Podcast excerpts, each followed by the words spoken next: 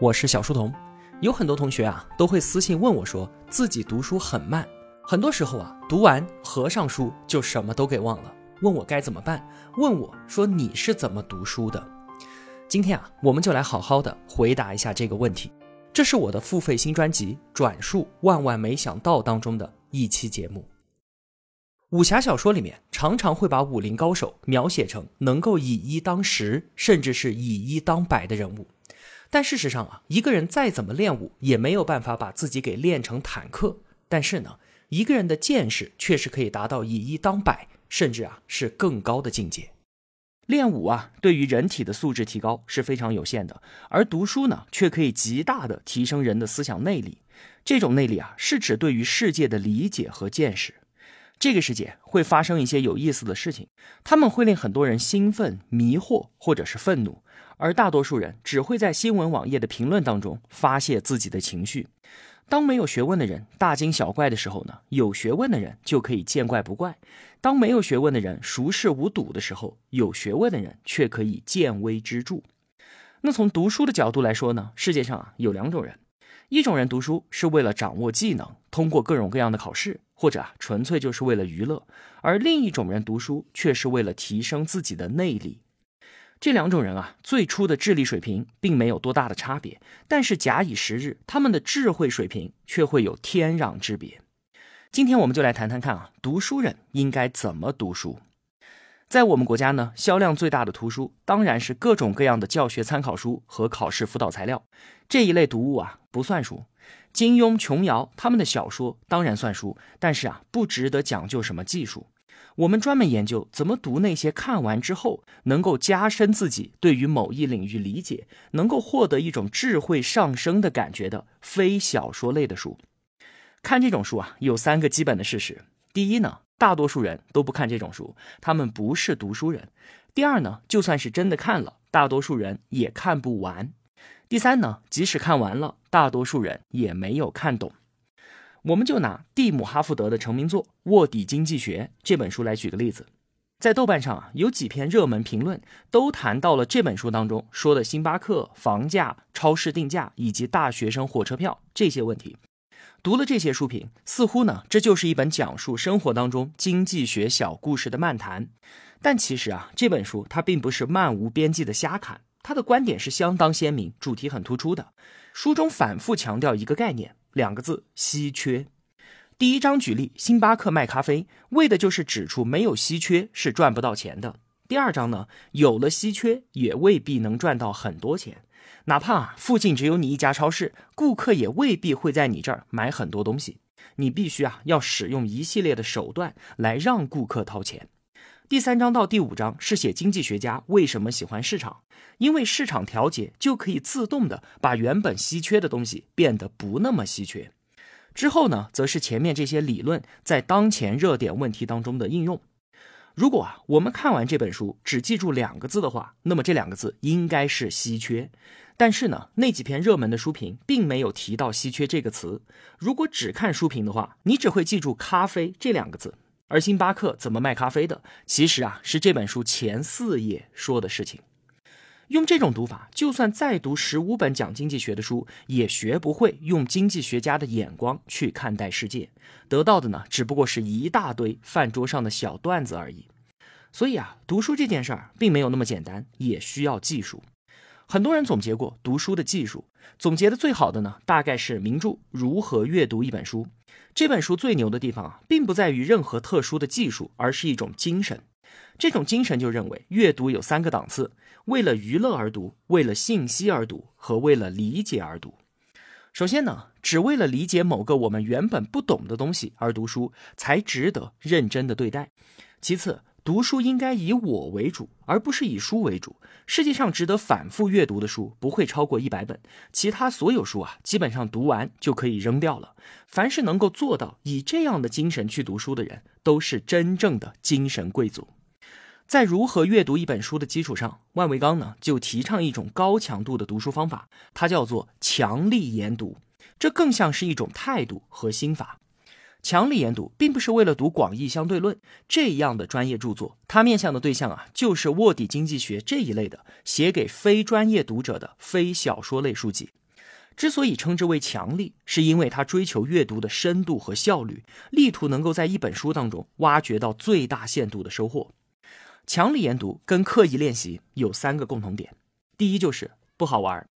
强力研读不是为了娱乐和休息的，而是用非常严肃认真的态度，非得把一本书融会贯通，以至于长在自己的大脑里不可。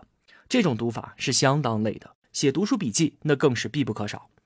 第二点呢，用时少，就如同在那些专门培养天才的最好的音乐学校里面，孩子们每天真正练琴的时间是不会超过两个小时的。没有人能够长时间的坚持这样的强度，而没有强度的训练，还不如不练。你可能啊每天花很多时间阅读，但是你很难做到用很多的时间来强力研读。要把精力最充沛而又不受打扰的时间留给读那些最好的书。第三，不追求快。很多读书方法都教人怎么用最快的时间读完一本书，而那些有必要快速读的书根本就不配让我们读。读书人的一个秘密就是啊，读得慢，吸收知识和增长内力的效率会更高。以下呢，我们就要说到强力研读的具体做法了。它的核心技术其实就是做读书笔记。一本书啊，应该要读两遍，而且只读两遍。好书读一遍是不可能掌握到精要的。如果不是什么学术著作，那么再好也没有必要读三遍。所以啊，两遍正好。而且最有效率的办法就是读完一遍之后，马上开始第二遍。第一遍是正常的通读，只要放松的欣赏作者的奇思妙想和有趣的故事就可以了，不追求读得快，值得时不时的停下来思考一下，这才是好书。在读第二遍的时候呢，就要写下读书笔记了。这个时候啊，不要每个字都读，书中作为例子的故事啊，大可以跳过，要专注于思想脉络，读一章记一章笔记，直至读完。然后呢，这本书就可以束之高阁，或者是直接扔掉。什么是好的读书笔记呢？读书笔记有一个重大的作用，就是为自己日后以最快的速度重温这本书提供方便。直接看读书笔记就可以了。所以呢，笔记要做到可以取代原书的程度。平庸的笔记就如同小学生给课文概括中心思想和段落大意一样。网上也有很多人用画思维导图的方法来做笔记。这种方法其实意义不大。流水账式的读书笔记呢，就好像是用胸围、腰围和臀围这三个数字来描写一个美女一样的无趣。强力研读要求读书笔记必须要包括四个方面的内容：第一，清晰的表现每一章的逻辑脉络；第二，带走书中所有的亮点；第三，有大量自己的看法和心得。第四，发现这本书和以前读过的其他书的联系，在每一章的开头啊，用自己的话写下这一章作者到底说了些什么，各章串起来就形成了系统，能够看得出作者的逻辑脉络。大多数人啊，之所以没有真正的理解一本书，就是因为看不到这个脉络。每一章的逻辑结构，如果真的写出来，也许就只有那么几句话，可是这几句话常常是分布在好几十页的书当中的。善于写书的作者，往往会在书中收录大量引人入胜的小故事，而只有把这些小故事串起来，我们才能搞明白作者到底在说什么。然而啊，这些小故事在书中的作用，往往会被人忽略掉，最后呢，只记住了小故事这棵树，却看不到它们所组成的森林。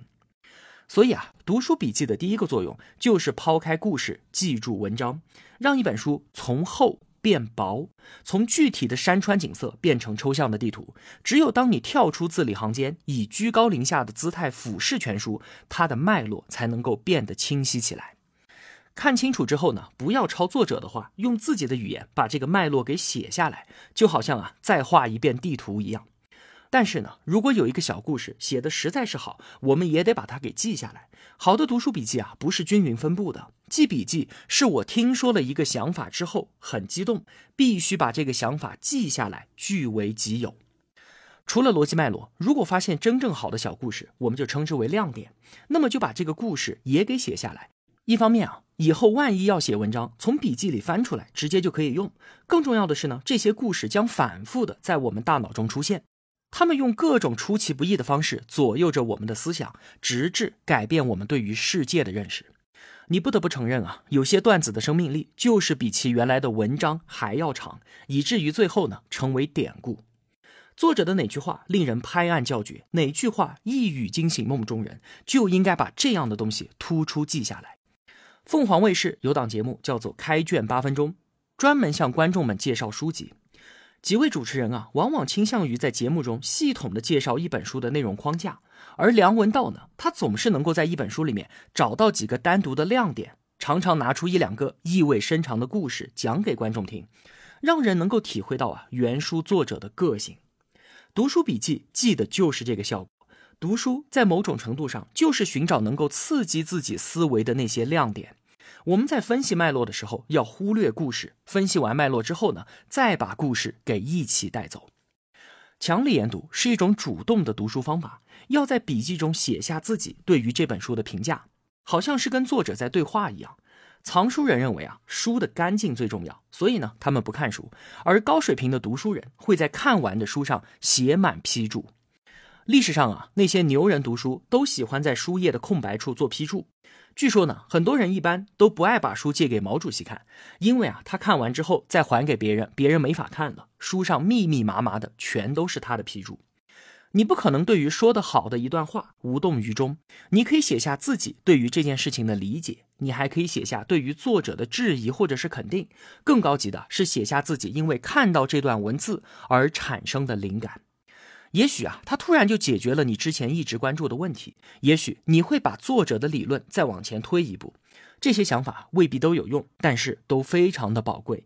因为如果你不马上记下来啊，它很快就会被你忘掉的。多年之后再翻阅笔记的时候，你会觉得自己当时的心得灵感比原书更有价值。当你读过的书多到一定程度的时候啊，你就会发现书与书之间是存在联系的。尤其是现代人写的书，极少有一本书的思想完全独立于世界。真正的新知识往往都是建立在旧的体系之上的。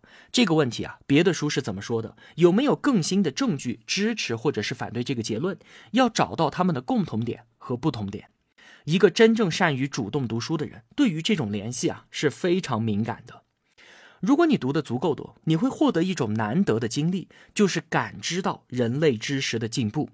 你会发现一个问题，在这本书当中是这个说法，而过了几年之后呢，另一个人写了另一本书，引用了更有力的证据，把整个结论都给改变了。有时候呢，你会赞同新的结论，有时候你又会反对，有时候你必须从几本书的几个不同结论当中判断哪个才是最靠谱的。有时候你会觉得他们说的其实都不对，只有你知道正确的答案。而到了这个层次呢，你已经跟书的作者完全平等了，你甚至可以俯视他们，评判他们之间的高下。好书之所以要读两遍，最重要的目的就是为了获得这些心得、灵感和联系。对一本我们不太熟悉的领域的书啊，在第一次读的时候，往往会陷入到作者的思想之中。我们大脑的全部带宽都被用于理解作者的思想，没有更多的余地去产生别的想法了。有句话说，幽默是智力过剩的体现，想法也只是在带宽过剩的时候啊才会冒出来。只有当你第二遍读的时候，你才能够气定神闲地发表意见。第一遍读是为了陷进去，而第二遍读是为了跳出来。记笔记是对一本好书最大的敬意，这是一种非常个性化的写作，是个人知识的延伸。它不是书评，完全是写给自己，而不是为了公开发表的。所以呢，可以完全的专注于意思，而不必关心文笔。我们前面说过啊，读得慢效果才好。慢不一定是主动的，如果阅读介质有问题，比方说字体太小了，有些字词看不清或者是不认识，这些啊都会强迫我们慢下来。但即便是这样，也一样会有好的效果。就有实验表明啊，当考试的试卷印刷效果很差的时候，学生们反而能够更认真的对待试题，而减少错误。可能正是因为更加的美观，可能是因为拿在手中感觉更加的端庄和正式，也可能是因为纸张的成本高，造成文字价值也高的错觉。反正一般人看纸质书的速度比看电子书要慢。Kindle、iPad、手机，各种各样的电子阅读器，把阅读体验变得无比的廉价和方便，简直就是在鼓励人们快读。人们通常认为啊，看纸质书比看电子书要好。事实上呢，即便我们在网上看到好的文章的时候啊，也爱打印下来，仔细的研读，修改自己写的论文，更是要进行多次的打印。关键是啊，印在纸上的实体文字似乎更能够刺激大脑的神经，让我们以更加积极的态度阅读。读电子书呢，就一定要多做批注，不要浪费那无限的空白处。如果费马啊当初读的是一本电子书，那么他大概就不会因为书的空白太小而不给出费马大定理的证明了吧？电子书发展的一个可能方向就是把阅读给社会化。Kindle 上现在可以显示被其他读者高亮最多的句子，也许将来啊可以显示每句话上每个读者的批注。世界上有很多比读书更重要的事情。在做事儿和读书之间，做事儿优先。但是读书是除了实践之外，快速累积见识的最好办法。在电视出现之前，人们无事可做的时候，主要的活动就是读书。现代人呢，因为有了洗衣机、洗碗机等等这些自动化的设备，每天的空闲时间比过去多得多。可是啊，人们把大部分的认知剩余都奉献给了电视，而电视这个东西，从根本上来说是面向尽可能多的大众的，就如同啊广场上的集体舞。读书人不屑于跳广场舞，我们追求的是武功。强力研读要求慢读，但是我们知道很多著名的读书人，他们的读书速度啊是非常快的，这又是为什么呢？这就是武功。他们读得快，是因为对于他们来说啊，一般书里的新东西啊已经非常有限了。作为读书人的经济学家泰勒·科文令人佩服。作为一位著名的经济学家，他在各大报刊上发表对于当前经济问题的看法，写过很多的书。而更加著名的，也许就是他的读书速度了。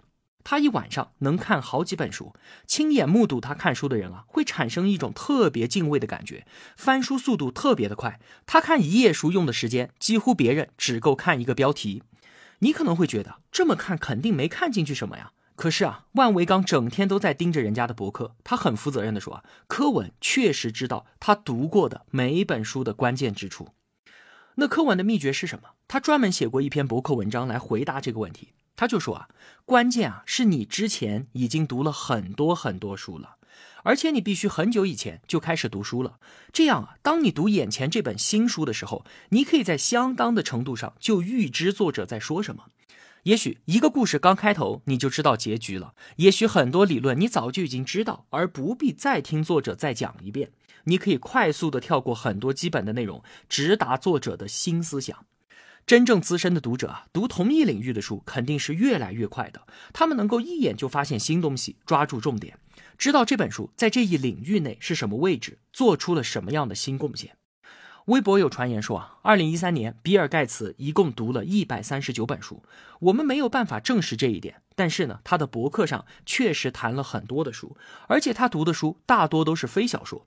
查理芒格和巴菲特都是手不释卷的读书人，巴菲特更是号称醒着的时间有一半都在看书。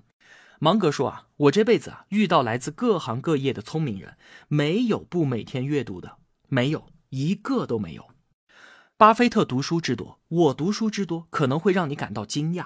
我们的孩子都笑话我们，他们觉得我就是一本长了两条腿的书。好了，今天要聊的就是这么多，更多的精彩内容都在新专辑里面。这张专辑啊，是真的有用，而且对于绝大多数人来说都是有用的。三十五期音频节目，转述万万没想到，只要六十九块九。并且呢，我还为老同学们向喜马拉雅争取到了专属福利，通过音频下方海报上的二维码购买节目有八折优惠，只需要五十六块钱不到就能够搞定了。扫码付款之后呢，需要用购买的微信账号登录喜马拉雅收听。陪伴当然是最长情的告白。如果说啊，我这么多年以来的陪伴确实给你带来了温暖和收获，希望能够得到你的支持。同时，请把这期节目分享到您的朋友圈，推荐给身边的朋友。你的帮助对我来说非常非常的重要。我坚信我们俩之间彼此的付出一定是值得的。好了，我是小书童，我在小书童频道与您不见不散。